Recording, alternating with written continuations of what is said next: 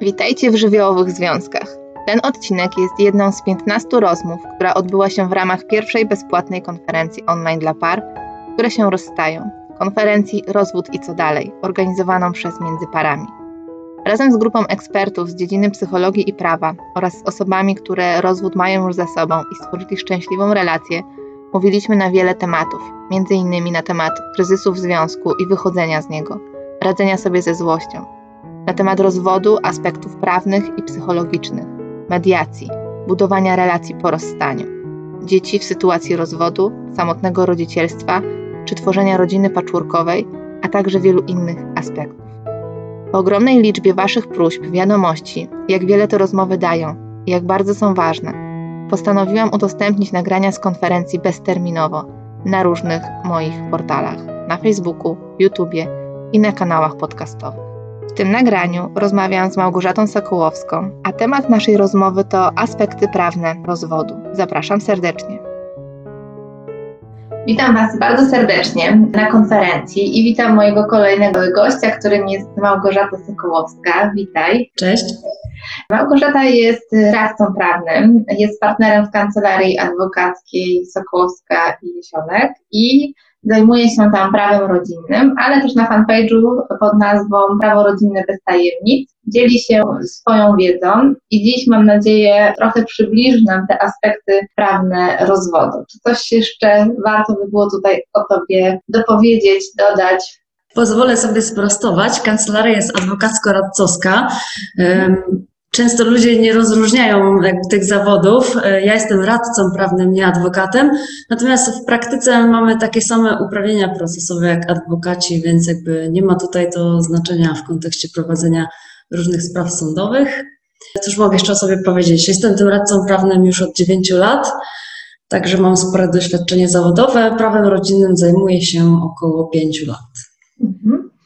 Okej, okay. rozmawiamy o rozwodach, więc gdybyśmy miały spojrzeć na rozwód właśnie od strony prawnej, to zaczynając od takiego samego początku, czyli e, mam taki pomysł, żeby się rozstać, rozwieść się i o co muszę zadbać od strony prawnej, o czym muszę pomyśleć, jak ten początek tej drogi mój powinien wyglądać. Myślę, że na samym początku, kiedy zakiełkuje u kogoś ta myśl o rozwodzie, no to to jest jeszcze długa droga do tego, żeby rozpocząć proces rozwodowy, bo najpierw się trzeba oczywiście w tej decyzji upewnić i ja często też tak mam, że klientki nawet jak przychodzą do mnie na to pierwsze spotkanie, to czasem do wytoczenia faktycznie sprawy rozwodowej to czasami mija kilka miesięcy, a zdarzyło mi się, że nawet po roku ktoś wracał, no bo po prostu na początku po prostu trzeba się doedukować, przyswoić sobie różne pojęcia, które się z rozwodem wiążą, przemyśleć tematy, które należy przy okazji rozwodu załatwić.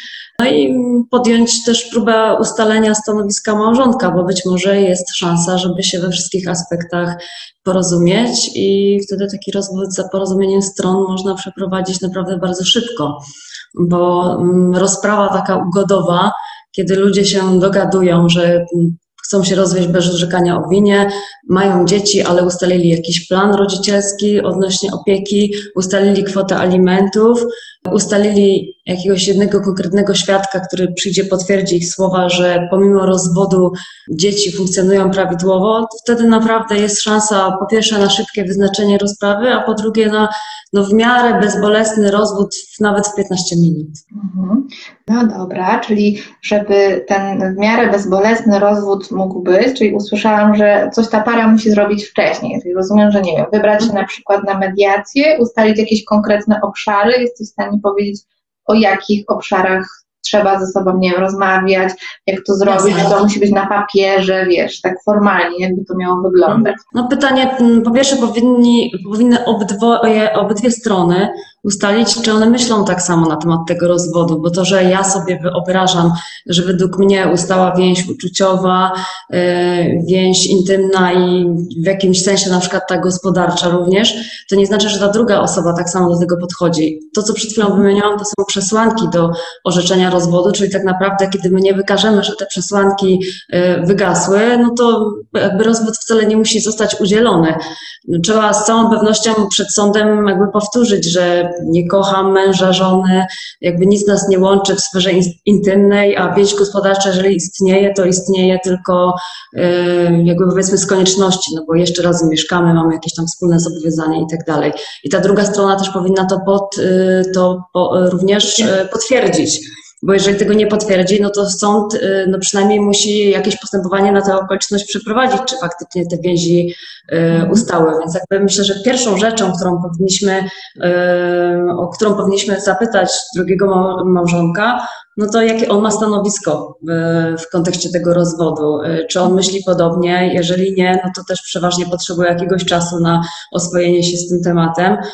No i później kwestia tego, czy chcemy dochodzić y, winy w rozpadzie małżeństwa, czy nam jest to do czegoś potrzebne. Bo z tą winą jest tak, że często ludzie myślą, że ta wina daje jakieś nam niesamowite korzyści, że na przykład przekłada się na opiekę nad dziećmi albo na sprawy majątkowe, że jak udowodnię tą winę, to będę po prostu miała jakieś większe profity z tym związane. Natomiast no, nic bardziej mylnego, e, bo mm, wina nie przekłada się ani bezpośrednio na opiekę nad dziećmi. Można być winnym rozpadu małżeństwa, e, być złym mężem czy żoną, natomiast można być fantastycznym rodzicem. Jakby to są zupełnie dwie różne rzeczy.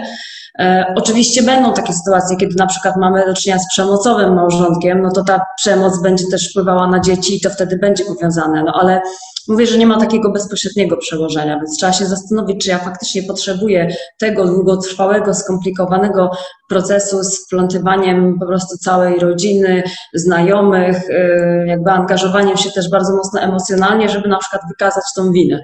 No ale może się na przykład okazać, że ta druga, my nie chcemy orzekania o winie, a na przykład małżonkowi zależy, żeby jednak tej winy dochodzić, więc wtedy warto ustalić, czy jesteśmy się w stanie jakoś porozumieć. Y, no, być może coś za coś. Ja ci pójdę na przykład na rękę w jakichś tam sprawach y, majątkowych, ale po prostu skończmy jakby ten proces bez rozwlekania szczegółów naszego życia rodzinnego, jakby dajmy sobie szansę mieć przynajmniej jakieś tam e, poprawne relacje po tym rozwodzie, zwłaszcza jeżeli mamy dzieci.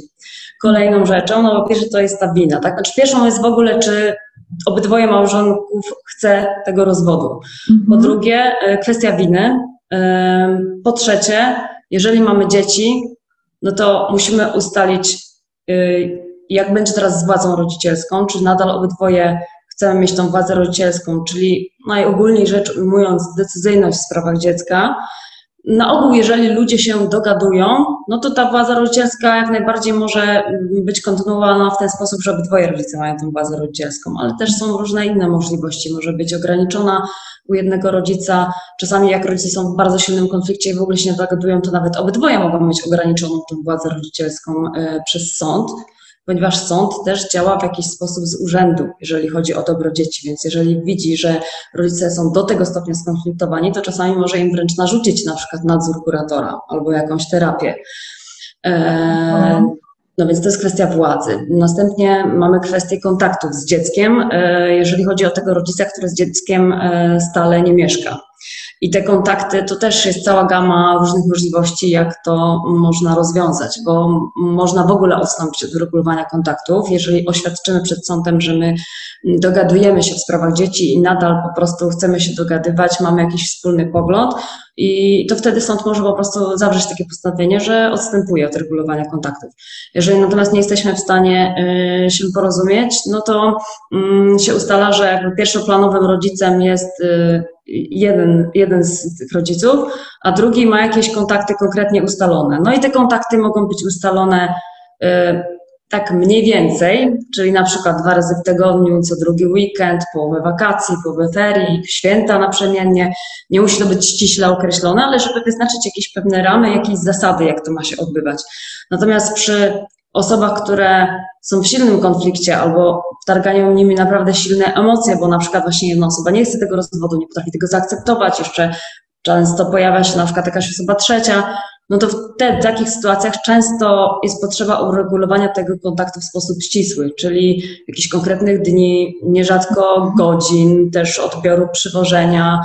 Także te rzeczy mogą być albo bardzo krótkie, albo bardzo rozbudowane i to może być zawarte w naszym porozumieniu jako rozwodzących się małżonków, albo może zostać nam w jakiś sposób narzucone przez sąd, jeżeli nie, nie potrafimy się w tych kwestiach e, porozumieć. Bo mhm. w takiej sytuacji sąd powołuje biegłego, w zasadzie, czy my tego chcemy, czy nie, no to jeżeli się nie dogadujemy, to sąd musi na jakiejś podstawie po prostu orzec o tej władzy i kontaktach, więc wtedy jest zorganizowane badanie ubiegłych psychologów, często też pedagogów, czasami to jest właśnie zespół biegłych.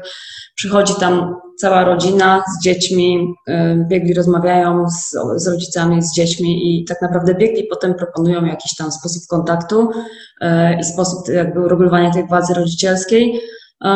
No i troszeczkę zaczynamy tracić wpływ wtedy na to, jak to zostanie mhm. uregulowane, bo oczywiście taką opinię można kwestionować, no ale ostatecznie y, i tak sąd na podstawie właśnie jakiejś opinii, jeżeli nie tej, to może kolejnej albo uzupełniającej, no w jakiś sposób orzeknie na podstawie opinii no, obcych ludzi, jeżeli tego sami nie uzgodnimy. Mhm. Mm, kolejną kwestią, jeszcze o w zasadzie ostatnią, która, którą musi zawierać wyrok rozbudowy, to są alimenty. No i tutaj no tutaj też powinniśmy dążyć do tego, żeby dojść do porozumienia, bo wtedy mamy taką sytuację, że sąd tego nie bada. Sąd po prostu przyjmie kwotę, którą ustalimy. Oczywiście może zrobić jakieś przesłuchanie na zasadzie ustalenia tych potrzeb dzieci, czy to na przykład alimenty nie są zaniżone, czy tam zbytnio wygórowane, no ale zasadniczo nie powinien wynikać po prostu to, co ustalimy razem. A jeżeli tego nie ustalimy, no to znowu mamy całe postępowanie dowodowe na tę okoliczność. Mhm. Czyli e, w ogóle myślę sobie, że strasznie dużo tego wszystkiego, nie? I teraz gdyby tak, tak. założyć, e, bo ja rozumiem to tak, że im bardziej się dogadamy na samym początku, im więcej rzeczy wyjaśnimy ze sobą jeszcze przed udaniem się do sądu, tak. ale też y, myślę, że to musi być jakoś spisane, żeby to miało moc prawną.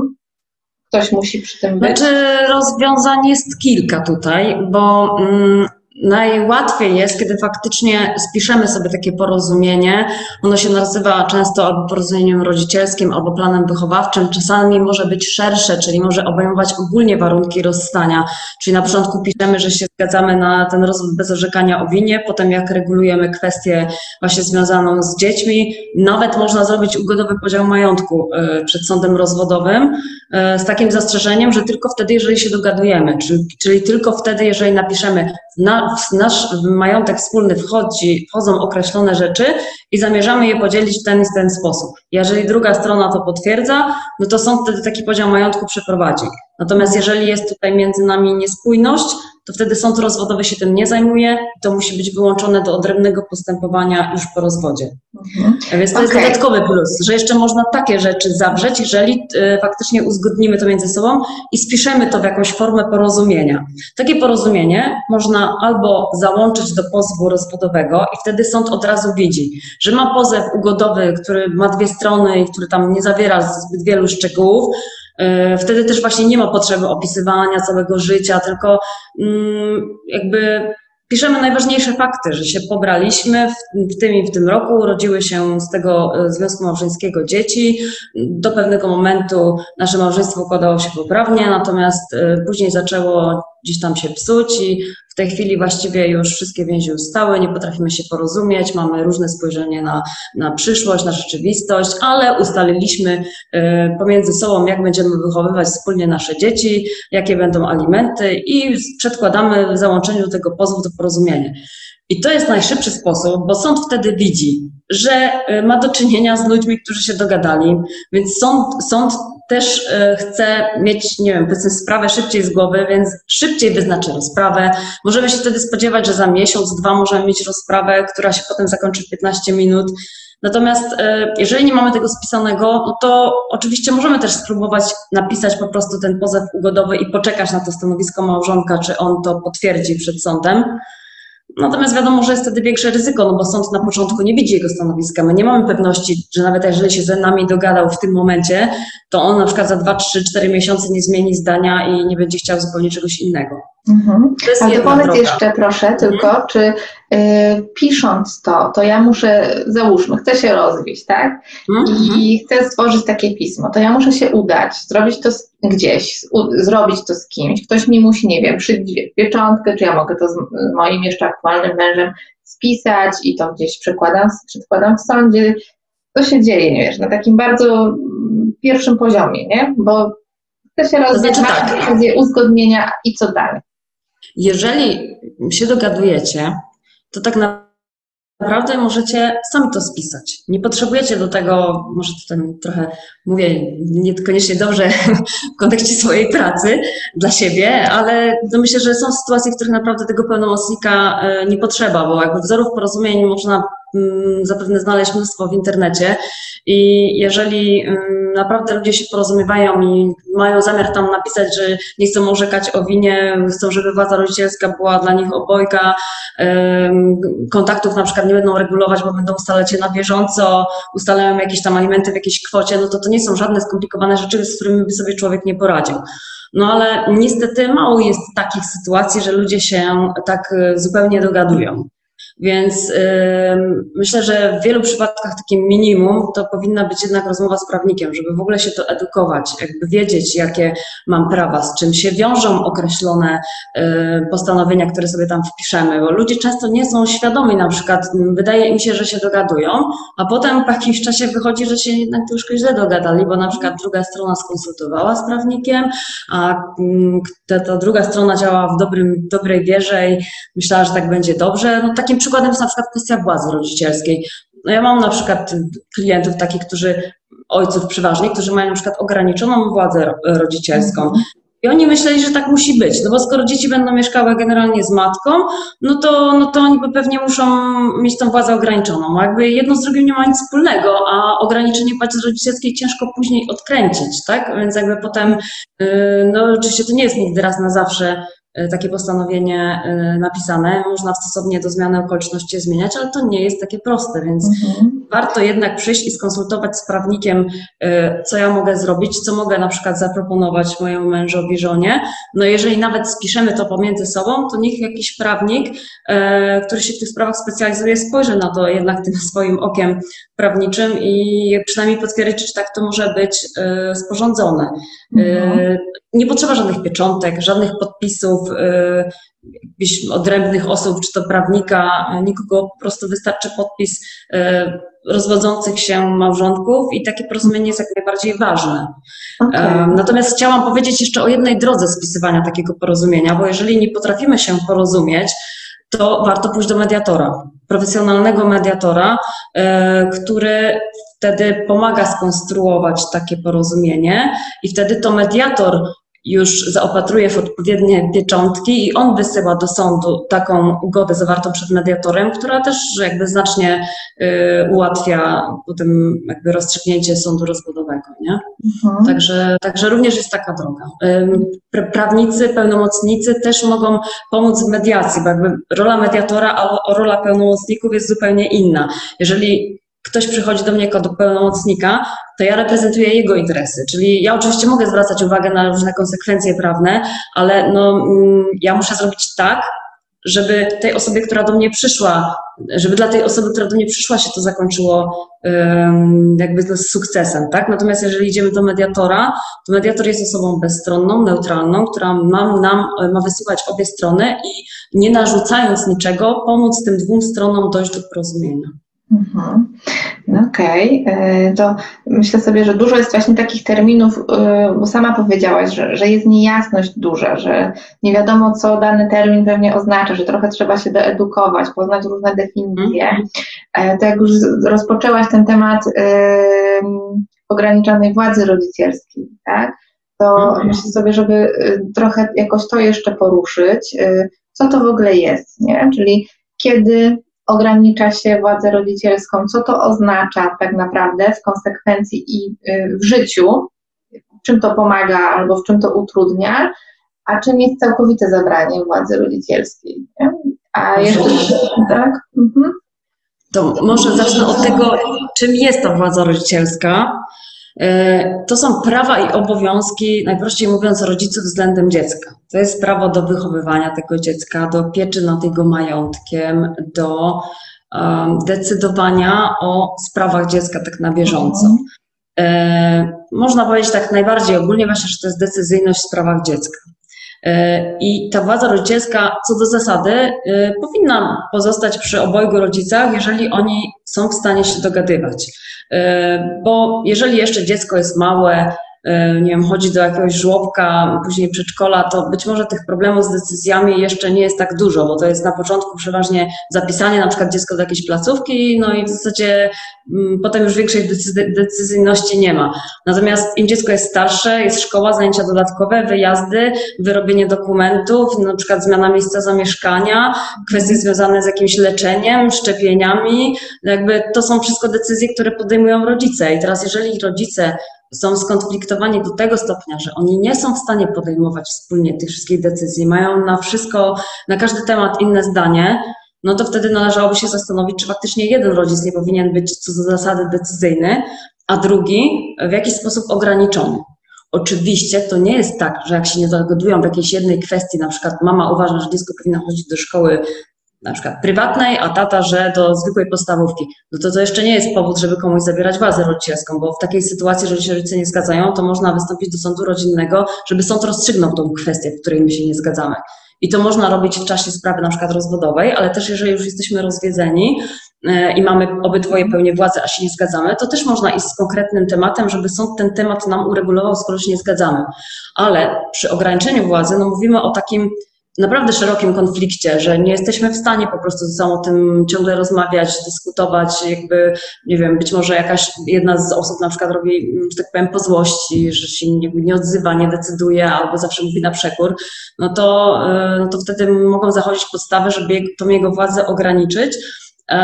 Ogranicza się do, y, do istotnych spraw dziecka, czyli wtedy w takim ograniczeniu wpisuje się konkretnie w postanowienie, do jakich spraw ta władza jest ograniczona. Czyli na przykład ograniczamy do współdecydowania o, w zakresie na przykład edukacji dziecka albo w zakresie wiem, istotnych zabiegów medycznych. I wtedy wiemy, że jeżeli takie decyzje są do podjęcia, to rodzice muszą te sprawy uzgodnić razem.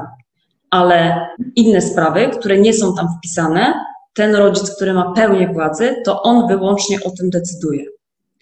E, często też to ograniczenie władzy przekłada się na takie proste, mm, e, czy znaczy proste, codzienne bardziej rzeczy związane na przykład z powierzeniem opieki nad dzieckiem jakiejś osobie trzeciej, e, jak są partnerzy rodziców później, czy nie wiem, mhm. dziadkowie i nie wiem, opiekunki i tak dalej, to jeżeli jest pełnia władzy, a rodzice na przykład, nie wiem, no robię sobie na złość, to czasami mogą blokować takie decyzje, bo pójdą na przykład do przedszkola, szkoły, powiedzą, że oni się nie zgadzają, żeby wyrażają sprzeciw, żeby ktoś tam odbierał obcy ich dziecko i jakby i jest konflikt, tak? Jest sprawa, którą trzeba rozwiązać mm, w ostateczności na drodze sądowej.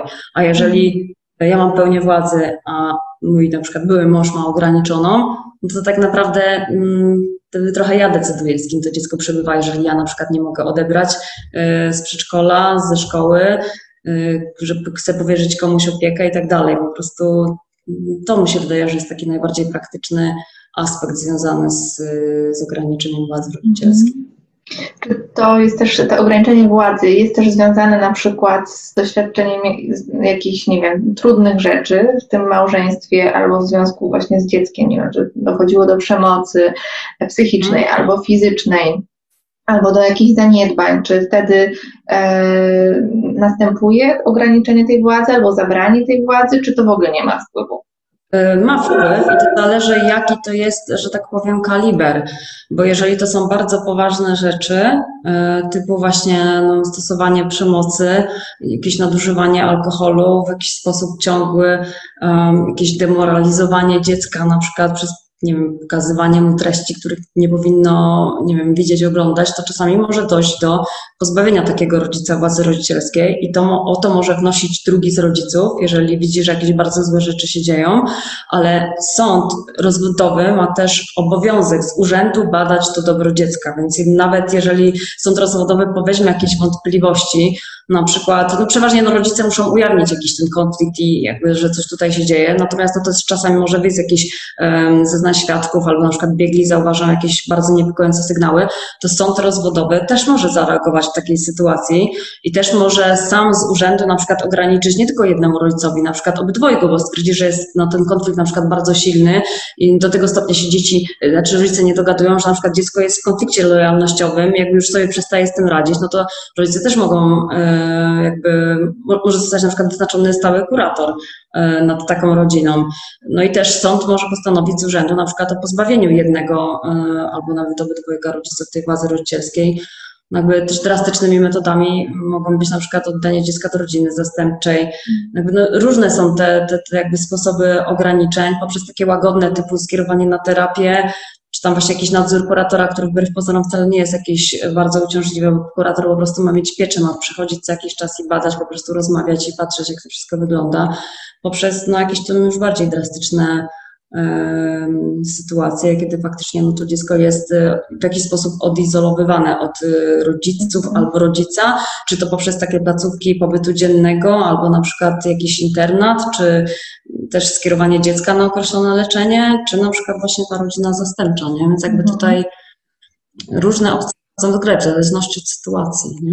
Czyli im bardziej skomplikowana sytuacja, im więcej konfliktów pomiędzy rodzicami, tym więcej problemów, że tak powiem, trochę w trakcie tego rozwodu, bo więcej czynników trzeba pouzgadniać i prawdopodobnie tym dłużej trwa ta rozprawa.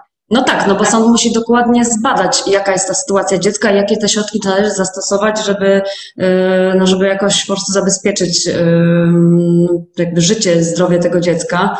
Mhm. To nie jest łatwe, no bo wiadomo, że jakby sąd patrzy na to z boku i jakby nie wiem, często na przykład te decyzje psychologów też jakby z punktu widzenia mnie jako praktyka wydaje mi się czasami nie do końca trafione, no bo czasami ciężko jest rozpoznać jakieś poważne problemy podczas tam dwugodzinnej na przykład wizyty ubiegłych, nie? Więc jakby to to zawsze jest taki czynnik, że obcy ludzie, jeżeli się nie dogadamy, to obcy ludzie po prostu zaczynają gdzieś tam decydować o, o naszym życiu, nie?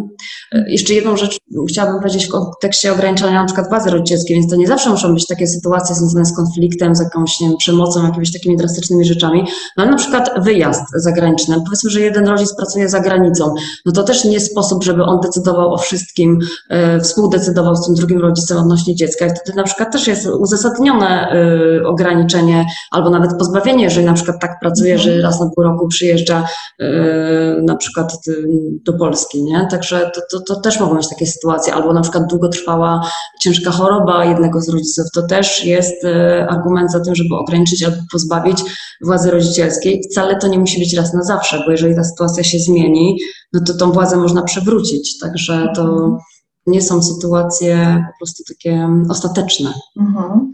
Ale to potem ma znaczenie, na przykład, nie wiem, przy odbiorze dzieci, przy odbywaniu, nie wiem, wywiadówek, dowiadywaniu się w kwestiach medycznych czegoś o dziecku, nie? Czyli jeżeli ja jestem tym rodzicem, który ma ograniczone prawa, e, no wiadomo, że pewnie zależy w jakim zakresie, ale no znowu, mhm. czy to placówka powinna o tym wiedzieć, czy nie powinna wiedzieć, e, jakie ja mam wtedy ograniczenia w takim normalnym funkcjonowaniu, zakładając, że jesteśmy po rozstaniu i jakoś tam elastycznie dopasowujemy się e, no, do opieki nad, nad, nad dzieckiem, ale nastąpiły ograniczenia, właśnie z uwagi na to, żeby ułatwić sobie to funkcjonowanie, nie wiem, ze względu na pracę, ze względu na odległość, w której się mieszka, tak? E, więc to jest tak, że ja wtedy nie mam dostępu, nie mam prawa zasięgnąć informacji e, na temat nie wiem, zdrowia dziecka, jego edukacji, jak to wygląda.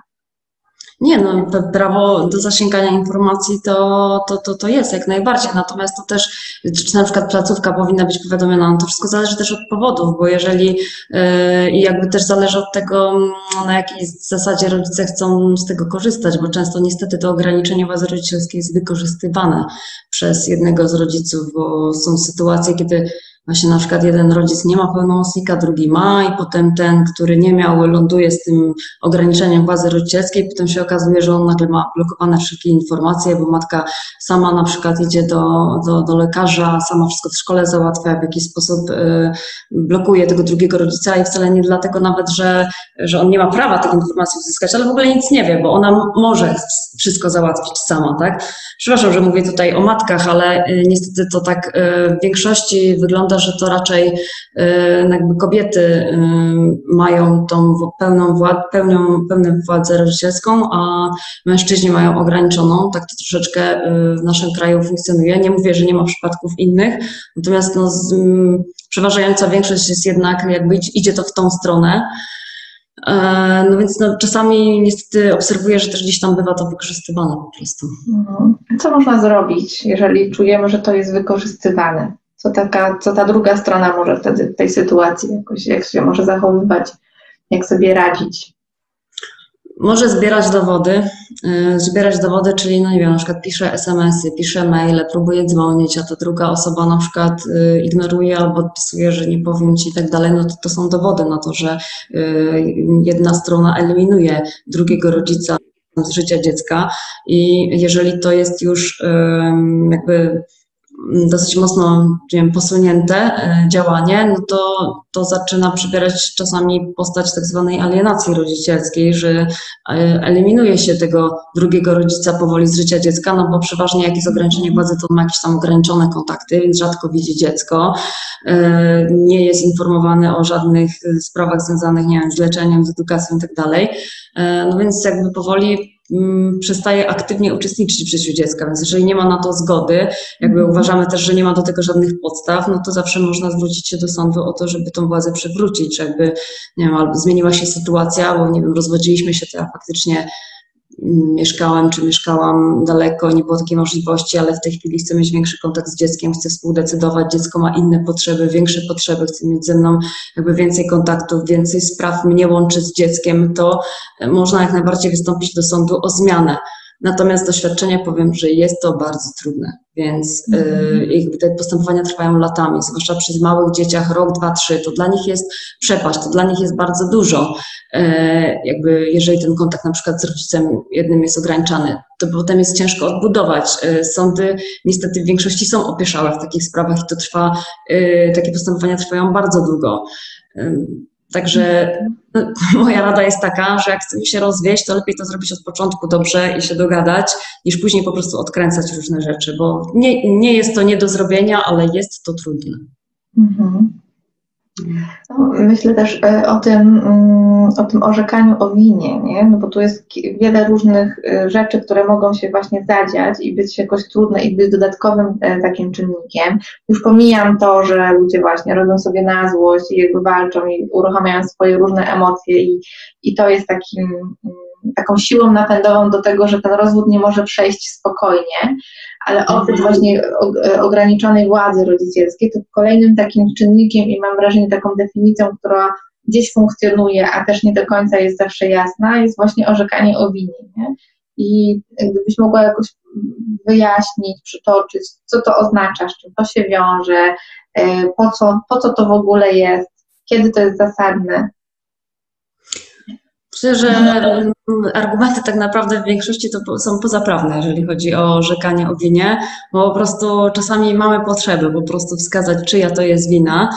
E, jakby mm, zakładam, że to też może gdzieś tam dać na końcu tego procesu y, faktycznie satysfakcję, tylko e, pytanie, no jakby, czy mm, jest jeszcze jakaś relacja pomiędzy nami do uratowania, niekoniecznie właśnie jeszcze jako pary, no ale zwłaszcza jeżeli mamy dzieci, no to jakby jeżeli myślimy o nich, że, że chcemy jeszcze jakąś relację utrzymywać, utrzymywać ze względu na nie, no to orzekanie o winie naprawdę może te relacje zburzyć na tyle, że nie będziemy potrafili ze sobą jakoś normalnie rozmawiać i po prostu staniemy się wrogami. Więc jakby zawsze należy jakby myśleć długofalowo o tych konsekwencjach przy orzekaniu o winie.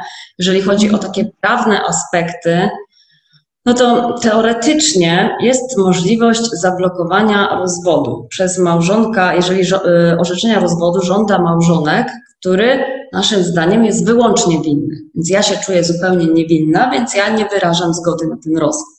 Mhm. Dlaczego mówię, że to jest teoretyczne?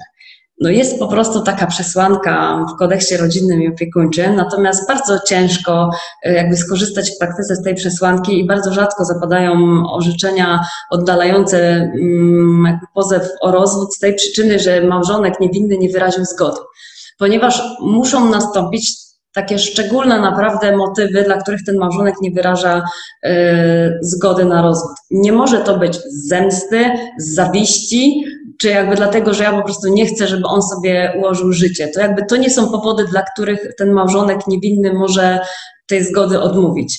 No więc kiedy może? No, to jest trudne bardzo pytanie. Jednym z takich y, czynników są na pewno względy religijne. E, jeżeli mamy do czynienia ze szczególnie religijną osobą i jakby ona też e, w otoczeniu społeczeństwa jest uważana też za osobę wysoce religijną i naprawdę to się kłóci z jej jakimiś moralnymi jakby zasadami, no to może próbować. Może próbować nie znaczy, że się to uda, bo też ciężko często y, ciężko rozróżnić, co jest y, jakby tym motywem religijnym, a co jednak gdzieś tam wypływa z tej zawiści, mhm. takiej złości, tak, pielęgnowania w sobie takich negatywnych uczuć. Um, jakby powiem tak, my mamy w kancelarii jeden taki przypadek faktycznie, kiedy po 30 chyba 7 albo 8 latach małżeństwa y, bardzo, religijnej, bardzo religijnej rodzinie jakby pan postanowił jakby jednak zacząć swoje życie zupełnie u boku kogoś innego. No i jakby, że tak powiem, ćwiczymy te względy religijne, ale powiem, że chociaż mam do czynienia naprawdę z bardzo religijną osobą i wierzę, że to, że tutaj to, to, to nie jest w żaden sposób z chęci zemsty, bo ta pani y, cały czas po już roku y, trwania tego procesu, no cały czas mówi, że ona by tego męża przyjęła, gdyby on przyszedł, gdyby przeprosił, więc jakby wierzę, że intencje ma naprawdę szczere. Cała rodzina też jest mocno religijna. Ale szczerze mówiąc, nie daje jakichś większych szans po prostu powodzenia, bo jakby mm, też za, często powtarzam klientom, którzy przychodzą do mnie, że jakby nie ma niewolnictwa w naszym kraju. Jeżeli naprawdę jakby nie da się nikogo zmusić do miłości, można zmusić kogoś czasami, żeby jeszcze chwilę z kimś został, tak? Bo mamy, nie wiem, chorobę jakąś, bo mamy, mm, nie wiem, jakby malutkie dzieci, które nie są w ogóle przystosowane mm, do tego, że, nie są przygotowane na ten rozwód, na przykład nic nie wiedzą, albo wprawdzie wiedzą, a tego w żaden sposób nie akceptują i jakby mm, trzeba to jeszcze przepracować, na przykład trzeba pójść na jakąś terapię, trzeba tym dzieciom wyjaśnić, to czasami z takich względów też można uzyskać y, jakby oddalenie tego powództwa o rozwód w danym momencie ale to będzie tylko chwilowe. Jeżeli ta druga osoba będzie i tak parła do tego rozwodu, to ona za 2-3 lata ten rozwód i tak uzyska. Więc pytanie, czy to jest w ogóle sens po prostu jednak yy, w tym kierunku iść, nie? Mhm. Więc jakby to jest jeden, jeden przynajmniej teoretyczny aspekt związany z, z tą winą. Yy, innym jeszcze aspektem mogą być alimenty na tego małżonka, który jest niewinny, od małżonka wyłącznie winnego. I takie alimenty, one nie są ograniczone w czasie, więc dopóki właściwie ta druga strona nie zawrze nowego związku małżeńskiego, to takie alimenty się należą. Natomiast one muszą być związane z wykazaniem pogorszenia y, jakby sytuacji tego małżonka niewinnego, pogorszenia tej sytuacji w związku z rozwodem. Jeżeli wykażemy, że, że aby się nastąpiło to pogorszenie, to mamy szansę na, na te alimenty od małżonka wyłącznie winnego. Aha, czyli no poczekaj, właśnie... zatrzymajmy się tu na chwilę, bo nie wiem, czy ja to dobrze rozumiem. Czyli jeżeli, nie, nie wiem, mój mąż y, udowodni winę mi, to tak. dopóki on nie zawrze nowego związku, to ja jestem zobowiązana wtedy płacić mu alimenty za to, że ten związek się rozpadł, czy za to, że mu się I, coś pogorszyło? I tobie pogorszy, jemu się pogorszyła sytuacja, tak? Jakby, bo to samo to, że jest wyłącznie winny, to nie jest jeszcze wyłączną przesłanką, tylko to, że pogorszyła mi się sytuacja. No na przykład mieszkałem w dużym y, domu, y, nie wiem, jakby jeździliśmy na wakacje trzy razy do roku i w ogóle nie musiałam pracować i tak dalej, a w związku z rozwodem całkowicie moja sytuacja się zmieniła, bo ja teraz nie mam pracy, bo jakby no był taki układ w rodzinie, że jakby ja miałam się zajmować dziećmi, nie pracowałam, on pracował, tak, y, i teraz nagle ja muszę sobie radzić sama, muszę iść do pracy, jakby muszę, y, nie wiem, wynajmować mieszkanie, jakby moje życie się całkowicie zmieniło, no to wtedy y, jeżeli ja jestem zupełnie niewinna, to, to mogę się domagać tych alimentów od mojego małżonka, Natomiast z tą winą to też jest tak, że winy się nie stopniuje na mniejszą i większą. E, nie ma czegoś takiego, że jeżeli on jest winny w 80 czy 90%, a ja tylko troszeczkę, to ja nie jestem winna. No jakby mm, ciężko jest naprawdę wykazać tą wyłączną winę jednego małżonka. A już jak mamy rozwód z obopólnej winy, to już nie daje to takich korzyści.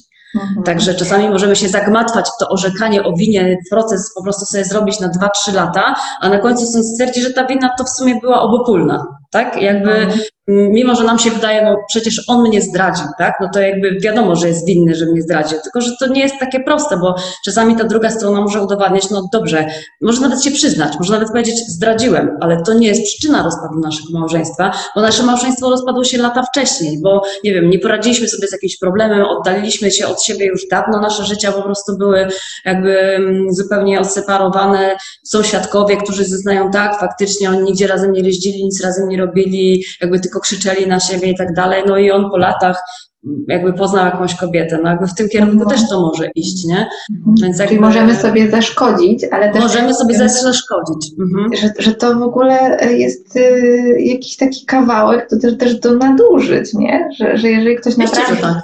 No. Mhm. E, natomiast e, natomiast jeżeli, kiedy to orzekanie o winie faktycznie ma sens? E, z tego, co ja obserwuję w sytuacjach y, związków przemocowych. I to y, ja na przykład nie mam aż takich drastycznych sytuacji, żeby po prostu były mm, pobicia jakieś silne, ale dużo mam sytuacji, kiedy dochodzi do przemocy tej, której nie widać, psychicznej, ekonomicznej. Mhm. Y, to jest bardzo ciężko wykazać i na ogół jakby ludzie z zewnątrz w ogóle tego nie widzą.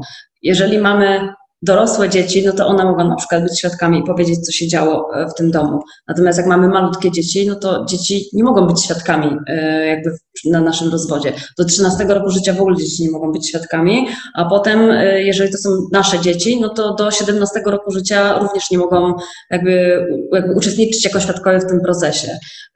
No, mogą pewne rzeczy oczywiście wyjść ubiegłych, tak, na, na, na spotkaniu, ale Mm, często, jeżeli chodzi o przemoc psychiczną, to jest związane to z manipulacjami, więc to nie jest tak prosto wykazać. E, takim tutaj może trochę nadmienię o dowodach, na przykład takim dowodem, gdzie tą przemoc faktycznie można jakoś udowodnić, to na przykład jest nagrywanie rozmów i jakby mylne jest przekonanie, że takiego dowodu nie można użyć, bo na przykład mąż czy żona nie zgodzili się na to, żeby to nagrywać. No jakby z sensu nagrywania takich rzeczy jest jakby to, że ta druga strona nie wie o tym nagraniu i z takich dowodów jak najbardziej można skorzystać, jeżeli ja nie mam innego, innej możliwości wykazania, że takie rzeczy dzieją się w domu. I jeżeli faktycznie mamy do czynienia z taką przemocą, to zdarzają się naprawdę wtedy orzeczenia z wyłącznej winy. No bo wtedy nawet jeżeli ta druga osoba już się, nie wiem, robi zimna, już kiedy ona się od nas, od, jakby od tego swojego sprawcy przemocy odsuwa i tak dalej, no to to też już jest skutek, to nie jest przyczyna, więc wtedy wina faktycznie no. wychodzi na to, że to jest wtedy sytuacja zero-jedynkowa, że po prostu przez lata ktoś tkwił w takim patologicznym związku i był poddawany e, na co dzień takiej przemocy e, psychicznej, czy nie wiem, seksualnej również, mm. ekonomicznej, no to mm, faktycznie wtedy może też do tego orzekania z wyłącznej winy tej, tej osoby przemocowej. Nie? Ważne, że, że to poruszasz, bo też chciałam Ciebie zapytać właśnie o to, co w takiej sytuacji, e, kiedy ktoś właśnie jest w takim toksycznym związku, z którego nie potrafi się jakoś e, uwolnić, ale chce tego rozwodu, nie wiem, nie stać tej osoby, też, też pytanie o to, ile w ogóle rozwód kosztuje, to, to takie mam mhm. pytanie, tak? E, no i, i co, ta, co ta osoba może zrobić, kiedy to jest takie właśnie niejawne, to powiedziałaś trochę, że zbieranie dowodów jest bardzo, bardzo ważne. E, ale czy jest gdzieś jakaś szansa dla takich osób na skorzystanie z jakiegoś bezpłatnego wsparcia, bezpłatnej pomocy, nie wiem, ograniczenia kosztów sądowych? E, jak to wygląda też finansowo, jeśli chodzi o rozwody, nie? Bo ja tu często tak mm, to, że mnie na ten rozwód nie stać. Ja teraz nie mam pieniędzy na to, żeby móc się z, nim, z nią rozstawać i muszę w tym związku. Czy to są sytuacje bardzo trudne, bo jeżeli jest faktycznie przemoc, zwłaszcza ekonomiczna, że ta osoba nie ma własnych pieniędzy albo nie ma dostępu do teoretycznie wspólnych pieniędzy, e, no to, no to po prostu ciężko jest się w ogóle za cokolwiek zabrać, tak? Już e, nie mówię o w ogóle skorzystaniu z tej pomocy, czy to prawnika, czy to, nie wiem, specjalistycznego mediatora i tak dalej, ale na przykład boi się, że w ogóle nie będzie miała za co żyć, jeżeli po prostu zdecyduje się na taki krok. No i faktycznie tak się dzieje, bo w przemocowych związkach często, nie wiem, te osoby są, to one na przykład często gdzieś tam uciekają z tego mieszkania, jakby nie mają środków do życia i tak dalej. Jeżeli chodzi o same koszty rozwodu, y, koszt, y, koszty sądowe nie są na razie jakieś kosmicznie duże, natomiast no ja zakładam, że dla takiej osoby, która faktycznie nie ma tych pieniędzy, to, to też jest to jakiś koszt, bo mm, pozew o rozwód kosztuje 600 zł. I jeżeli to jest tak, że jeżeli się ugodowo um, potem ten rozwód zakończy, to wtedy on dużo nie kosztuje, bo połowę tej opłaty sąd zwraca, a jeszcze kolejna połowa jest y, rozdzielana pomiędzy dwie strony, więc ostatecznie może kosztować 150 zł.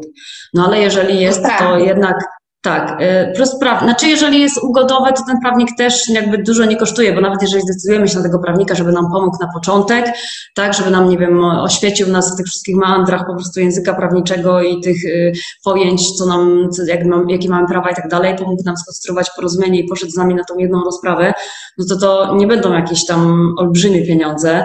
No nie chcę tutaj rzucać kwotami, bo myślę, że tutaj rynek prawniczy jest po prostu tak y, rozbudowany w tym zakresie, że naprawdę to mogą być bardzo duże rozbieżności rozbieżności w tych kwotach, nie? No ale naprawdę można wtedy znaleźć powiedzmy prawnika gdzieś tam tańszego i nawet nie musimy się za bardzo jakby przejmować, czy on faktycznie jest takim super specjalistą z tego e, zakresu, e, no bo jeżeli jest ugodowo, to wszystko jest w porządku, tak? Natomiast jeżeli właśnie to są takie sytuacje przemocowe, no to się zaczynają schody od samego początku, no bo już rozumiem, że te 600 zł też nawet może być jakimś tam problemem do poniesienia tej, e, tej opłaty. No i potem prawnik, tak? No jakby mm, można prowadzić takie sprawy samemu, ale nie polecam, nie? Bo jakby ja też mam czynienia z wyciąganiem na przykład y, z kłopotów po latach y, różnych osób, które gdzieś tam rozwodziły się czy same, czy po prostu no, wzięły jakiegoś tam pierwszego, lepszego prawnika, który niekoniecznie musiał się akurat znać na sprawach rozwodowych. No jakby to nie wyszło po prostu na dobre y, tym osobom i gdzieś tam mm, te, te, te potem postanowienia, które tym wyroku zapadły, pokutują po prostu później yy, w dalszym życiu gdzieś tam, nie? Więc jakby z tej pomocy uważam, że trzeba gdzieś tam skorzystać, jeżeli mam do czynienia z taką sytuacją. Niestety często wiąże się to z tym, że trzeba gdzieś tam pieniądze, yy, nie wiem, no pożyczyć, nie? Od rodziców, dzieci i tak dalej, bo yy, no, przeważnie Mm, przeważnie na prawnicy gdzieś tam tego za darmo jakoś nie poprowadzą. Jakby też wiadomo, że to gdzieś tam to jest nasza praca i też musimy, nie wiem, z czegoś żyć. Można wziąć więcej, więcej i mniej. Można rozkładać to wynagrodzenia na różne, nie wiem, raty. Ja na przykład, jeżeli widzę, że faktycznie jest ciężka sytuacja u kogoś, to no jakby nie powiem komuś, że ma teraz mi tutaj wyłożyć po prostu nie wiadomo ile pieniędzy na stół. Mówię, ile mniej więcej to będzie kosztowało, bo tyle będzie pracy z tym związane. No i po prostu, nie wiem, da pani teraz tyle, ile pani ma, a po prostu zobaczymy później, tak? Jakby to, to można też w ten sposób jakoś tam załatwić. Jakby, no i też jakby nie, nie może, ten, ten prawnik, który nam będzie ten rozwój prowadził, to jakby on widzi tak naprawdę, y, z czym ma do czynienia, jeżeli chodzi o te finanse, no bo w pewnym momencie y, poprosi o wszystkie zaświadczenia o dochodach, czy tam jakby całą sytuację będzie musiał zbadać, żeby dobrze na przykład napisać pozew, czy odpowiedź na pozew, więc jakby to, jakby ja widzę, komu, kto na przykład jakby tylko tak mówi, ale tak naprawdę to jakby może normalnie zapłacić za usługę, a kto, kogo naprawdę nie stać wtedy na przykład no ja mam tak, że, że zdarza mi się gdzieś tam jakby przymykać oko na pewne rzeczy i po prostu gdzieś tam y, pomagam osobom, które faktycznie gdzieś tam nie mają innego wyjścia. Natomiast jeżeli chodzi o bezpłatną pomoc prawną, no na pewno jest też wiele takich miejsc, gdzie można z takiej pomocy skorzystać. Nie wiem, są studenckie poradnie, studenckie poradnie mm, mhm. prawne e, przy na pewno naszej korporacji radcowskiej, adwokackiej też działają bezpłatne porady prawne. W gminach teraz jest mnóstwo takich też e, miejsc, czy tam stowarzyszenia różne, które mm, mm, jakby udzielają pomocy takim osobom, też na pewno prowadzą bezpłatne poradnictwo. E, natomiast to i tak gdzieś się kończy w pewnym momencie, bo można uzyskać jakąś poradę, no ale to już jakby nikt nie będzie reprezentował danej osoby na przykład przez dwa lata zupełnie za darmo. Nie? Bo te procesy no. niestety tyle trwają i to jest jakby dużo pracy.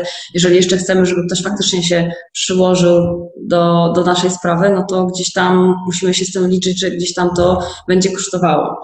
Natomiast y, to gdzieś tam może być problem na początku, ale potem, jeżeli mamy do czynienia z przemocą, zwłaszcza ekonomiczną, to możemy uzyskać pieniądze od naszego obecnego jeszcze męża albo żony, która z nami w ten sposób postępuje. Bo jest coś takiego jak zabezpieczenie potrzeb rodziny w trakcie trwania, e, jeszcze w trakcie trwania małżeństwa i też może być w trakcie trwania rozprawy rozwodowej. Czyli nawet jeszcze przed wytoczeniem sprawy rozwodowej, nawet jeszcze, jeszcze jej nie mamy, nie planujemy jeszcze, a po prostu nie mamy własnych pieniędzy, możemy wytoczyć powództwo o, y, związane z zaspokajaniem potrzeb rodziny, żeby część tego wynagrodzenia, które otrzymuje na przykład nasz małżonek, a nam nie daje, żeby było przekazywane y, gdzieś tam albo przez niego do naszych rąk, a jeżeli tego nie można wyegzekwować, to nawet można uzyskać, żeby część wynagrodzenia bezpośrednio od pracodawcy była przekazywana na nasze y, konto. Także można już sobie tę sytuację jakoś zabezpieczyć w ten sposób. Jeżeli nawet nie zrobiliśmy tego wcześniej, zanim wytoczyliśmy sprawę o rozwód, to można złożyć taki wniosek o to zabezpieczenie. I wtedy stąd na pierwszej rozprawie, zanim w ogóle zacznie cały przewód dotyczący rozwodu, ustalania winy, kontaktu z dziećmi i tak dalej, na pierwszej rozprawie zbada dokumenty, które przedłożymy, będzie przesłuchanie, które będzie e, skoncentrowane na te okoliczności związane z tym, jak my żyjemy, jakie mamy potrzeby i e, wyda postanowienie, w którym jest duża szansa, że, e, że zabezpieczy nam te potrzeby, że po prostu od początku procesu na przykład ten małżonek będzie musiał jednak przekazywać nam jakieś e, pieniądze. No jest, jakby zabezpieczenie potrzeb rodziny ma taki szeroki wymiar, bo nie dotyczy tylko dzieci właśnie, tylko dotyczy też potrzeb tego małżonka, nie? Bo możemy, jeżeli na przykład mamy w miarę dobrą sytuację, to możemy oczywiście domagać się alimentów na dzieci, ale jeżeli sami po prostu w ogóle no jakby nie mamy pieniędzy, żeby się gdzieś tam podnieść z tej sytuacji, no to możemy domagać się właśnie tego zabezpieczenia potrzeb rodziny w trakcie trwania małżeństwa i to działa aż do, jeżeli zostanie ustalone, jeżeli nie zostanie skutecznie zaskarżone, bo oczywiście druga strona ma prawo kwestionować takie zabezpieczenie, natomiast ono jest natychmiast wykonalne od razu. W tym sensie, że jak sąd postanowi o tym zabezpieczeniu, to już od tego momentu ten małżonek powinien płacić. Jeżeli nie płaci, możemy iść do komornika z tą sprawą. E, natomiast on to może kwestionować, więc na przykład może być tak, że w drugiej instancji sąd jakoś, nie wiem, zmniejszy albo może mieć po prostu inny pogląd na tą sprawę, więc nie, nie zawsze to musi być raz na zawsze gdzieś tam dane. Ale jeżeli się utrzymuje, to ono jest do końca naszej sprawy rozwodowej. I wtedy dopiero... Ja też rozumiem, że muszę wykazać to, że jakby ja nie mam tych pieniędzy na życie. Tak, tak, tak, tak, tak. tak. Ale sąd też to bada, jeżeli ma jakieś wątpliwości no to sąd e, jakby mm, wnosi o te dokumenty, zobowiązuje obydwie strony, że mają wskazać, jak może chcieć wyciągów bankowych z jakiegoś tam okresu. Może chceć zaświadczenia o zarobkach albo zaświadczenia o tym, że jestem bezrobotna. Także jakby sąd ma możliwość wyciągania różnych dokumentów, żeby ustalić, jak faktycznie wygląda nasza sytuacja. Mhm. Więc jakby no, nie jesteśmy w takiej beznadziejnej sytuacji, jak nam się wydaje, bo mamy też instrumenty prawne, żeby E, żeby gdzieś tam tą pomoc sobie opłacić, tak? Więc e, jeżeli spotkamy potem jakby na naszej drodze prawnika, który nie powie, proszę wyłożyć teraz ileś tysięcy na stół, bo inaczej nic nie zrobię, tylko przeważnie jednak myślę, że prawnicy są tacy, że jak widzą, że gdzieś tam trzeba pomóc, to, e, to jakby mogą te płatności poodraczać, tak? I jakby możemy po prostu spróbować najpierw wdrożyć instrumenty, żeby na przykład pani czy pan uzyskała od swojej męża, żony te pieniądze i będziemy się najwyżej rozliczać później. Są takie możliwości, nie? Mhm. I trochę mówisz o tym, że y, można się zwrócić do prawnika i próbować też coś trochę, nie wiem, negocjować, jeśli nie mamy takich, y, nie wiem, chęci, żeby coś wyłudzić, zmanipulować, mm. mamy realnie trudną sytuację, tak. to możemy zwrócić się o pomoc, no bo tak jak mówisz, ty widzisz też dokumenty i widzisz, jaka jest sytuacja i możesz też to ocenić, czy rzeczywiście tak się dzieje, to też mhm. oczywiście sprawia, że, że można za tą osobą stanąć, prawda? Że są, są tak. oczywiście różne instytucje i można to robić bezpłatnie e, i tam pewnie, gdzie można, to, to warto, ale myślę sobie, że to, o czym przed chwilą powiedziałaś, to też jest bardzo ważna wiedza, która też nie jest jakoś dostępna i, i, i ludzie nie wiedzą, że mają takie możliwości. E, I tkwią. No to zależy od człowieka. To nie jest tak, że że to są jakieś reguły. No jakby myślę, że jeden prawnik po prostu powie, nie wiem, mam tyle spraw, przykro mi, nie jestem w stanie no prowadzić sprawy tam, y, że pani mi zapłaci za pół roku, a no. na przykład no, inny prawnik po prostu przyjmie. No, naprawdę mamy mnóstwo y, jakby prawników, jakby ten rynek jest bardzo szeroki i myślę, że, że jakby no, warto szukać, że czasami można iść do dwóch, trzech i sprawdzić po prostu, czy gdzieś tam ktoś, ktoś mi tutaj pomoże. w stanie pomóc, tak? Bo jakby no, też z prawnikiem sprawa trzeba też grać dosyć dobrze, nie? W tym sensie, że e, no to jest jednak naprawdę, to są często sprawy takie mm, ważące na naszym życiu i to, to jest bardzo ważne, jaką osobę gdzieś tam też do prowadzenia tej sprawy sobie dobierzemy, czy ona gdzieś tam będzie nam pasować, czy jak będzie nam się dobrze z nią rozmawiać, czy będzie, będzie ktoś czuł, że ten prawnik gdzieś tam na przykład no jest za nim. Oczywiście to nie jest tak, że prawnik ma przejmować jego nie wiem, emocje, życie i odpowiedzialność, tak? Ale jakby no żeby gdzieś tam czuł, że, że, że gdzieś tam się rozumieją i gdzieś tam potrafi stanąć po jego stronie, nie? W tym wszystkim. Mhm. A jeszcze wsparcia, no to też chciałam zwrócić uwagę, że funkcjonuje też dużo w ogóle grup wsparcia dla y, osób gdzieś tam na przykład doświadczających przemocy, czy w ogóle w jakichś takich sytuacjach rozwodowych, tylko z tym też trzeba uważać, tak, bo mm, o ile na przykład, ja na przykład polecam akurat z Poznania, tutaj znam taką instytucję Terenowy Komitet Ochrony Praw Dziecka, jakby wiem, że ten, ta instytucja prowadzi y, grupy wsparcia, w szczególności dla kobiet doświadczających przemocy domowej, jakby te kobiety też wtedy zyskują na sile, one się edukują, tak? Jakby czasami nawet sobie nie zdają sprawy, że jakieś tam akty są przemocą i jakby um, to też czasami wychodzi po prostu poprzez kontakt w takich grupach. Tam można też spotkać um, jakby psychologów, którzy um, myślę, że w jakiejś stopniu też bezpłatnie y, poprowadzą jakąś terapię, no bo to takie mm, instytucje mm, przeważnie mają jakieś dofinansowanie y, mhm. zewnętrzne, że gdzieś tam mogą sobie na to pozwolić, tak, żeby udzielić tych jakichś bezpłatnych tam porad czy bezpłatnej pomocy psychologicznej. Na pewno warto też poszukać we własnym mieście takich instytucji, które gdzieś tam mogą nas wzmocnić. E, natomiast chciałam też powiedzieć przy okazji o internetowych grupach wsparcia, e, mhm. które, na które moim zdaniem trzeba mm, jakby uważać, bo o ile traktujemy te grupy w ten sposób, że szukamy tam jakiejś informacji, nie wiem, jakby chcemy się trochę jakby poradzić, jak inni gdzieś tam sobie z jakąś sytuacją poradzili, Mm, okej, okay, natomiast nawet jeżeli to jest grupa zamknięta, to nigdy nie mamy pewności, że ktoś na przykład nie zrobi print screena, że tam na przykład nie ma mojego nawet, nie wiem, jeszcze obecnego męża czy żony, tak? Jakby to są na tyle anonimowe miejsca, że jakby często te grupy są dosyć duże i żeby się do nich na przykład zapisać, to wystarczy tam, nie wiem, odpowiedzieć na trzy pytania i jesteś przyjęty tak? Więc jakby mm, czasami, znaczy na pewno nie jest to dobra droga do tego, żeby na, w takich grupach na przykład opisywać swoje życie i jakby gdzieś tam, nie wiem, jakichś pomysłów na, na rozwiązanie szukać w takim miejscu, nie? Więc jakby mm, no po prostu myślę, że to nie jest końca. Trzeba być ostrożnym, tak po mhm. prostu. To, tak, to ja, ja, tam ja zostawia w sieci perspektywy sobie myślę, że są różne ośrodki interwencji kryzysowej na przykład, które też działają bezpłatnie. One oczywiście nie mhm. zapewniają terapii, chociaż być może mają jakiś nie wiem, zakres godzin e, na nią, ale no, służą temu, żeby no, interwencja kryzysowa, czyli w kryzysie zyskać tą pomoc, pokierować właśnie, nie? co zrobić, jakoś wydobyć z tych różnych trudnych sytuacji i one funkcjonują w większych miastach, więc są też takie możliwości od strony psychologicznej, ale też yy, we Wrocławiu funkcjonują różne takie grupy właśnie dla kobiet, y, które są jakoś, nie wiem, pokrzywdzone po przemocy i one też są bezpłatne i ta pomoc jest możliwa. Tak.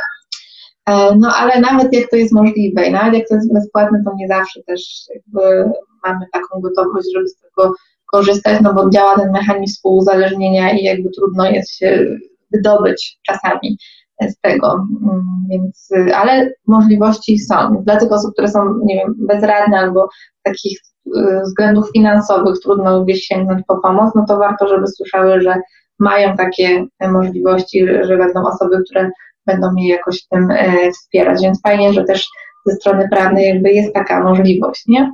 E, o której ty, e, ty mówisz. Więc tak, grupy wsparcia jak najbardziej. Myślę sobie, że w takich momentach, to co powiedziałaś też na samym początku, że ludzie czasami wykorzystują albo, nie wiem, nie chcą puścić kogoś, pozwolić mu na ten rozwój, nie chcą go na siłę zatrzymać, że to też są takie momenty, żeby mm, zatrzymać się, tak myślę znowu z psychologicznej strony, zastanowić się, dlaczego ja chcę tego człowieka zatrzymać, nie? Ty mówisz, no właśnie, dwa, trzy lata to trwa, ale i tak to prawdopodobnie zakończy się tym, że dojdzie do rozstania, więc czy ja naprawdę potrzebuję tych dwóch, trzech lat, żeby przeciągnąć ten rozwód i e, zafundować sobie trochę te wszystkie trudne emocje i tej drugiej stronie zafundować te trudne emocje, bo to nie jest tak, że jeżeli my y, kierujemy się no, jakimś poczuciem skrzywdzenia, teraz chcemy e, oddać je tej drugiej stronie, no to pożałuję, że teraz tutaj zrobię wszystko, żeby ci utrudnić całą tą drogę. To nie jest tak, że my tylko utrudniamy tej osobie, tylko utrudniamy też samemu sobie, bo przecież my też niesiemy ogromny koszt emocjonalny tego wszystkiego, już to są momenty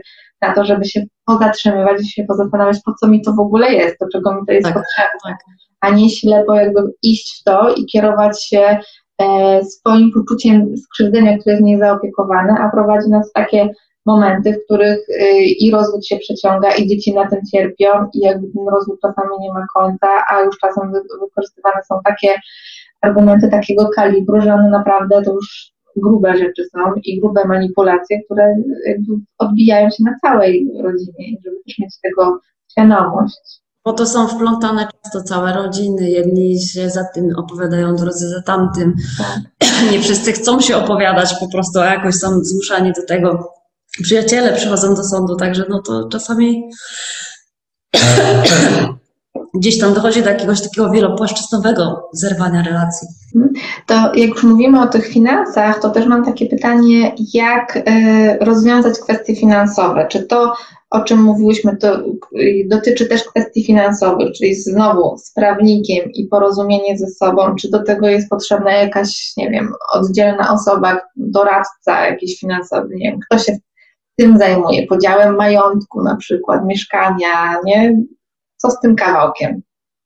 E, o ile z alimentami na dzieci, myślę, że mm, przy dobrej woli jesteśmy w stanie się porozumieć sami, bo to jest kwestia spisania, jakie są faktycznie potrzeby naszych dzieci i jak my je będziemy finansować. Więc jakby tych rozwiązań też jest sporo, bo można na przykład te alimenty zasądzić na jakimś tam niskim poziomie, jeżeli się faktycznie dogadujemy, a ustalić, że tak naprawdę i tak będziemy, nie wiem, założymy sobie wspólne konto, albo ja ci będę przelewał jakąś tam kwotę czy przelewała na konto i po prostu będziemy te potrzeby pokrywać wspólnie. E, natomiast no, to też są wszystko gdzieś tam rzadkie sytuacje, żeby faktycznie tak to funkcjonowało, no ale jeżeli nawet mówimy o konkretnej kwocie alimentów, to też można jakby spróbować ze sobą porozmawiać, spisać sobie po prostu na kartce, popatrzeć ile faktycznie musimy jakby miesięcznie wydajemy na dzieci i jak to podzielimy.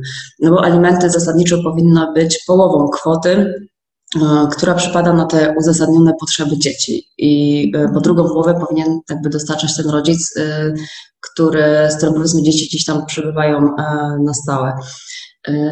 Natomiast jeżeli tego nie potrafimy zrobić polubownie, no bo najczęściej jest tak, że jakby ta osoba, która jakby domaga się tych alimentów, to, to gdzieś tam ona by chciała wysokie, tak, a ta druga osoba niskie albo najlepiej wcale, więc wtedy jakby można, tak, są różne drogi oczywiście znowu, bo można iść do mediatora i spróbować po prostu przedyskutować przed mediatorem te kwestie, spisać mhm. ugodę w tym zakresie i również mediator może taką ugodę potem e, wysłać do sądu i może to być podstawa orzekania o tych alimentach. Natomiast e, no, można też spróbować za pomocą pełnomocników, e, czyli na przykład ja idę do prawnika, który pomaga mi jakby spisać sobie te wszystkie potrzeby, ustalić, czy te alimenty faktycznie powinny na przykład być mm, pokrywane po połowie, czy jednak na przykład zachodzą jakieś przesłanki, żeby tą drugą stronę obarczyć jakby w większym stopniu tym obowiązkiem alimentacyjnym, mhm. bo na to wpływają dwie kwestie. Po pierwsze, y, tego zabezpieczenia potrzeb dzieci też można, też je można wykonywać poprzez osobiste starania o to wychowanie i zajmowanie się tym dzieckiem na co dzień. Więc jeżeli ja mam to dziecko na co dzień i ja zapewniam mu zawożenie, dowożenie do szkoły, ja się nim zajmuję jakby wszystkie potrzebne rzeczy i tak dalej, a na przykład druga osoba widuje się z nim co drugi weekend albo tam jeszcze jakieś na przykład popołudnia z nim spędza, no to na mnie ciąży w przeważającym stopniu ciężar wychowywania tych dzieci i ja mogę się domagać, żeby w takim razie druga strona płaciła wyższe alimenty, czyli żeby to nie była połowa uzasadnionych potrzeb dzieci, ale na przykład 60-70%. Jakby na to nie ma reguł, ale są takie możliwości, tak? To jest kwestia wykazania przed sądem w konkretnym wypadku, że jakby ja dostarczam też w inny sposób tych, y, jakby realizuję te potrzeby dzieci, więc druga strona powinna się przykładać y, w większym stopniu. No i y, kolejna kwestia to jest sytuacja, kiedy na przykład jeden z rodziców zarabia o wiele więcej niż ktoś drugi, kiedy jest duża dysproporcja i wtedy też no, ktoś, kto zarabia, nie wiem, 2,5 tysiąca, nie będzie jakby w takim samym stopniu pokrywał potrzeby dzieci, jak ktoś, kto zarabia 20 tysięcy. A tak niestety często się dzieje, no bo zwłaszcza dzieci są małe, to kobiety gdzieś tam e, jakby zostają w domu, nie pracują i na przykład, a mężczyzna gdzieś tam robi karierę, wspina się po poszczególnych stopniach i potem po kilku latach małżeństwa on zarabia 20, a ona 2,5 tak? Więc jakby te dysproporcje też również e, jakby świadczą o tym, że można te alimenty nierówno podzielić. No i teraz jeżeli my się zgadzamy co do tego, e, jaka to ma być kwota, to sąd w to nie wnika, tak? Sąd po prostu przyjmuje kwotę, którą my uzgodnimy. E, natomiast jeżeli się nie dogadujemy, no to sąd wszystko bada, tak? Sąd bada po pierwsze te uzasadnione potrzeby dzieci, ponieważ nie ma jakiegoś, nie wiem, tabelek, schematów po prostu ustalania tych alimentów. E, jakby często mi się ludzie pytają, no ile ja mogę dostać na te dzieci? Jakby, no to zależy, jakie potrzeby ma pa, pana czy pani dziecko, tak? No bo to inaczej, inne potrzeby będzie miało dziecko, które na przykład ma tam 3 lata i chodzi do na przykład mm, publicznego przedszkola, tak, jakby za które, nie wiem, płaci się tam powiedzmy 100 parę czy 200 zł, no jest jakaś tam stawka żywieniowa, ale nie ma specjalnej diety na to, ubranka, no to jeszcze w większości tam się może dostaje po rodzinie, yy, jakby no na wakacje w sumie to i tak specjalnie jeździmy, nie wiem, nad Polskie Morze, no to inne będą te potrzeby niż dziecko, które na przykład chodzi do prywatnej szkoły, ma yy, jakieś prywatne lekcje dodatkowe, ma jakąś pasję, typu na przykład spotykam się często na przykład z jazdą konną, gdzie to jest i potrzebny strój, jakieś tam obozy są z tym związane i tak dalej. No więc jakby te potrzeby to mogę, może być 1000 zł, może być 2000, a może być 4000. To wszystko zależy od konkretnego dziecka i od wykazania tych potrzeb, czy faktycznie takie są. Bo dziecko ma prawo y, do tego, żeby jego sytuacja nie pogorszyła się w związku z rozwodem z rodziców. Czyli jeżeli do tej pory chodziło do tej prywatnej szkoły, jeździło sobie na koniach i nie wiem, trenowało akrobatykę, to jakby nadal powinno mieć takie same możliwości i obydwoje z rodziców powinni dążyć do tego, żeby im te potrzeby zapewnić. Więc to jest punkt wyjścia do ustalania jakby tych alimentów. A potem bada się sytuację obydwojga rodziców, na ile oni mogą faktycznie te potrzeby e, zabezpieczyć, jaka jest ich sytuacja. I tutaj też często jest tak, że na przykład mm, ten, który ma być zobowiązany do płacenia alimentów, nagle zaczyna mało zarabiać albo gdzieś tam zmienia pracę i tak dalej, więc jakby tutaj też przestrzegam przed czymś takim i warto to wiedzieć, że nie bada się konkretnych dzisiejszych zarobków danego rodzica, tylko bada się jego możliwości zarobkowe, czyli patrzy się na to, jakie on ma wykształcenie, jakie ma doświadczenie zawodowe, gdzie do tej pory pracował, jaką pracę do tej pory wykonywał i ile zarabiał, bo jeżeli rodzic w ciągu ostatnich paru miesięcy nagle zaczął zarabiał 10, a zarabia 2, no to jakby żaden sąd mu w to nie uwierzy. Sąd też orzeka na, na podstawie oczywiście dowodów, ale również na podstawie doświadczenia życiowego, także jakby, jakby sędziowie też zdają sobie jakby sprawę z różnych jakby tych sztuczek czasami, tak, żeby po prostu tych alimentów nie płacić te, do, o tych możliwościach zarobkowych też można jakby te, te, dowody zdobywać w inny sposób. No, najprostszym sposobem jest na przykład wystąpienie do Urzędu Pracy, tak? Jakie są oferty na przykład dla kogoś, kto jest na przykład powiedzmy, nie wiem, operatorem koparki. Czy on faktycznie jest realne to, że on zarabia 1500 zł, czy jednak to jest osoba, która mogłaby mieć pracę za 4,5 tysiąca na przykład, nie? Więc jakby mm, to, to, to, to też jest przedmiotem gdzieś tam ustalania, te możliwości zarobkowe, majątkowe, nawet szerzej, bo na przykład to, że ktoś ma, nie wiem, samochód służbowy, nie wiem, ma nieruchomości jakieś, wynajmuje, no to też wszystko wpływa na, na to, że ktoś ma większe możliwości płacenia tych alimentów, nie? Więc jakby to wszystko wtedy podlega badaniu, jeżeli, jeżeli się w tym temacie nie dogadamy. A co w sytuacji, kiedy mm, ta druga strona nie płaci tych alimentów? Jakie tutaj są możliwości?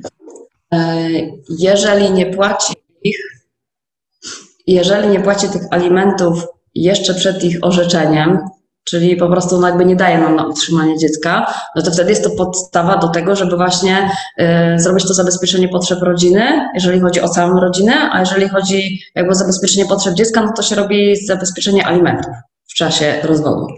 Natomiast jeżeli nie płaci już po tym, jak mamy te alimenty orzeczone, czy to właśnie tym postanowieniem o zabezpieczeniu, czy to później wyrokiem rozwodowym, albo innym e, też wyrokiem, bo na przykład często jest tak, że wcale nie mamy rozwodu, tak? Bo na przykład y, żyliśmy w związku partnerskim, rozstaliśmy się i wtedy nie ma potrzeby przeprowadzenia rozwodu, ale również można wtedy domagać się alimentów w odrębnym postępowaniu, na przykład na dzieci.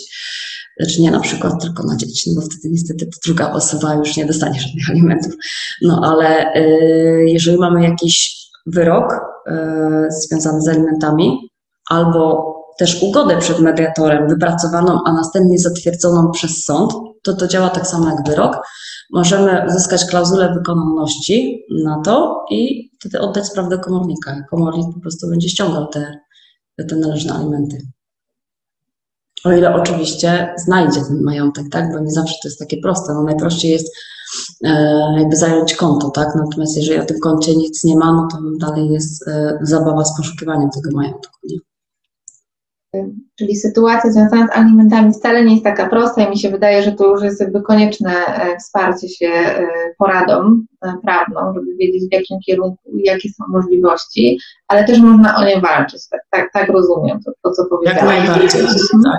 I możliwe jest tak, że na przykład jeżeli jesteśmy w stanie się dogadać co do ogólnie jakby systemu opieki nad dziećmi, to możemy spisać na przykład tylko na ten temat porozumienie albo przed mediatorem tą ugodę na ten temat, a na przykład jeżeli ten, ta sprawa alimentów jest po prostu taka sporna, że nie jesteśmy w stanie do, dojść do porozumienia, no to też warto na przykład e, jakby tą sprawę tylko pozostawić sądowi, tak? Dogadujemy się w innych kwestiach, no ale w alimentach niestety nie możemy, więc po prostu sąd będzie rozstrzygał na podstawie dokumentów. Też jest taka możliwość. To wcale nie musi być tak, że porozumienie musi całe spektrum po prostu wszystkich spraw obejmować, nie? Mhm. Rozumiem. No dobrze. Jeżeli mogę jeszcze dodać odnośnie alimentów, jak te alimenty się wylicza, to w, na stronach różnych kancelarii prawnych i w ogóle w internecie można znaleźć wiele wzorów, kalkulatorów, y, jak to powyliczać. Bo myślę, że każdy ten kalkulator gdzieś tam będzie dobry, ale równie dobrze wcale nie musimy korzystać z żadnego takiego kalkulatora, nie jest to nam potrzebne. Możemy sobie na zwykłej kartce po prostu papieru wypisać wszystkie możliwe po prostu potrzeby naszego dziecka. Możemy potraktować ten kalkulator jako coś, co może nam pomóc uzmysłowić sobie na przykład, jakie są te potrzeby, y, bo często nawet możemy sobie nie zdawać sprawy, sprawy i jakby jak ja na przykład z ludźmi też prowadzę takie rozmowy, to potem się dziwią, to też mam wrzucać, no jakby, no, jakby wszystko, co nam przyjdzie do głowy, które jest związane z tym, że mamy dziecko i musimy je utrzymywać, nawet kwestie związane z mieszkaniem. Jakby tutaj może mm, kwestia kredytu na przykład nie wchodzi w kwestię potrzeb dzieci, tak, bo to jest moje i mojego ewentualnie męża zobowiązanie. Natomiast jeżeli są opłaty związane z mieszkaniem, eksploatacyjne, czy to po prostu telewizja, internet i tak dalej, no to te opłaty też gdzieś tam się dzieli w stosunku do liczby mieszkańców i to też jest na przykład y, koszt związany z y, utrzymaniem dziecka, tak? Więc jakby myślę, że możemy właśnie te, te różne wskazówki w internecie się tam potraktować pod tym względem, że żeby sobie uzmysłowić, y, jakie to w ogóle mogą być potrzeby i co w zasadzie możemy wrzucać w te potrzeby, ale jak wcześniej powiedziałam, wszystko, wszystko, co nam przyjdzie do głowy, co jest związane z realizacją potrzeb mojego dziecka. No, myślę, że to, że to ważne i rzeczywiście, tak jak powiedziałaś na początku, że tych definicji, tych różnych rzeczy, które trzeba najpierw y, poznać, wyedukować się, żeby przez ten rozwód jakoś przejść, jest bardzo dużo. Czy możesz powiedzieć jakoś w punktach podsumować, co by było ważne, o czym pamiętać, tak z całej naszej rozmowy?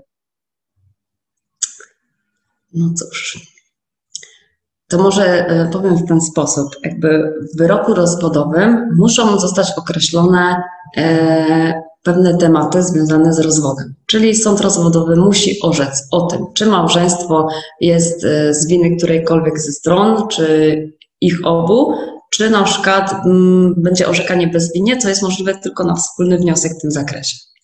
Więc to jest jednak kwestia, którą musimy omówić, a jeżeli nie jesteśmy w stanie tego omówić, no to musimy zobaczyć, jakie mamy możliwości w kontekście dochodzenia tej winy, e, albo czy na przykład małżonek nas może obarczyć tą winą i się na, ten, na, na tą okoliczność też w jakiś sposób zabezpieczyć, przygotować. Nie? E, drugą kwestią e, jakby no jest całe spektrum tematów związanym, związanymi z dziećmi. I z dziećmi to tutaj mamy mm, kwestia po pierwsze władzy rodzicielskiej, czyli tej decyzyjności w sprawach dziecka, kwestie kontaktów z dzieckiem, e, rodzica, który z dzieckiem na stałe nie mieszka, e, kwestie alimentów i w zasadzie to jest ta podstawowa e, jakby część wyroku rozwodowego, która musi się w nim znaleźć. Natomiast można jeszcze zrobić podział majątku w wyroku rozwodowym, tak jak wspomniałam, jeżeli jesteśmy w stanie zrobić to na zgodny wniosek, czyli wskazać, co do tego naszego majątku wspólnego należy i jak to dzielimy. To też można to w ten sposób załatwić. Chciałam jeszcze dodać taką kwestię, e, że w ostatnich miesiącach napisałam książkę, e, która nosi tytuł Jak przygotować się do rozwodu. I mam nadzieję, że właśnie ona będzie pomocna osobom, które są w takiej sytuacji, że noszą się z zamiarem e, rozwodu, natomiast jeszcze e, nie mają pojęcia, jakby co się z tym rozwodem, e, rozwodem wiąże, jakie kwestie muszą ustalić. Ja tam punkt po punkcie w tej książce staram się uzmysłowić, jakie rzeczy są ważne, w jakich kwestiach należy się doedukować, przy jakie pojęcia należy sobie przyswoić i o czym, o czym i w jaki sposób należy porozmawiać ze swoim mężem bądź żoną, a jeżeli nie da się porozmawiać, to co należy, co można zrobić, czyli jakby kiedy udać się do prawnika, kiedy do mediatora, kiedy do psychologa, jak to wszystko połączyć. Kwestię podziału majątku również tam poruszam, więc mam nadzieję, że to będzie takim kompendium wiedzy po prostu dla osób, które są laikami w tej dziedzinie i po prostu potrzebują y, zdobyć tą niezbędną wiedzę, żeby w ogóle gdzieś tam ruszyć z miejsca, jakby zacząć się do tego porządnie przygotowywać. Też często mnie pytano, czy się nie obawiam, że na przykład tę wiedzę przekazuję w książce, więc już wtedy ludzie gdzieś tam przestaną przychodzić. No myślę, że e, jeżeli człowiek faktycznie ma jakby poważny problem, nie jest w stanie się dogadać z tą drugą osobą co do warunków rozstania, a zwłaszcza jeżeli są to jakieś sytuacje przemocowe albo jakby jeżeli jest silny konflikt dotyczący dzieci, no jakby to i tak ta osoba gdzieś tam będzie musiała e, skorzystać z pomocy prawnika, no bo książka nie jest nigdy poradą prawną w konkretnej sprawie, tak? To jest po prostu zespół jakby mm, instytucji, pojęć, y, jakby spraw, które gdzieś tam należy sobie przyswoić, przemyśleć, przeanalizować. Powiedz, gdzie można ją znaleźć? E, książka w tej chwili jest składana, e, mm, także myślę, że tydzień, dwa i po prostu zaczniemy na e, moim fanpage'u Prawo Rodzinne bez tajemnic, zaczniemy, zaczniemy ją promować. Książka będzie dostępna na razie w wersji elektronicznej, będzie można sobie ją pobrać jako e-book. Na razie nie zaplanowałam jeszcze wydawania jej w formie papierowej, ale kto wie, jeżeli się okaże, że faktycznie będzie ona potrzebna i będzie jakoś zainteresowanie tą książką, to wtedy myślę, że można się zastanowić nad wersją dopiero. Także y, jeżeli ktoś byłby zainteresowany, to tak zapraszam do śledzenia po prostu fanpage'a tak. czy fanpage'u.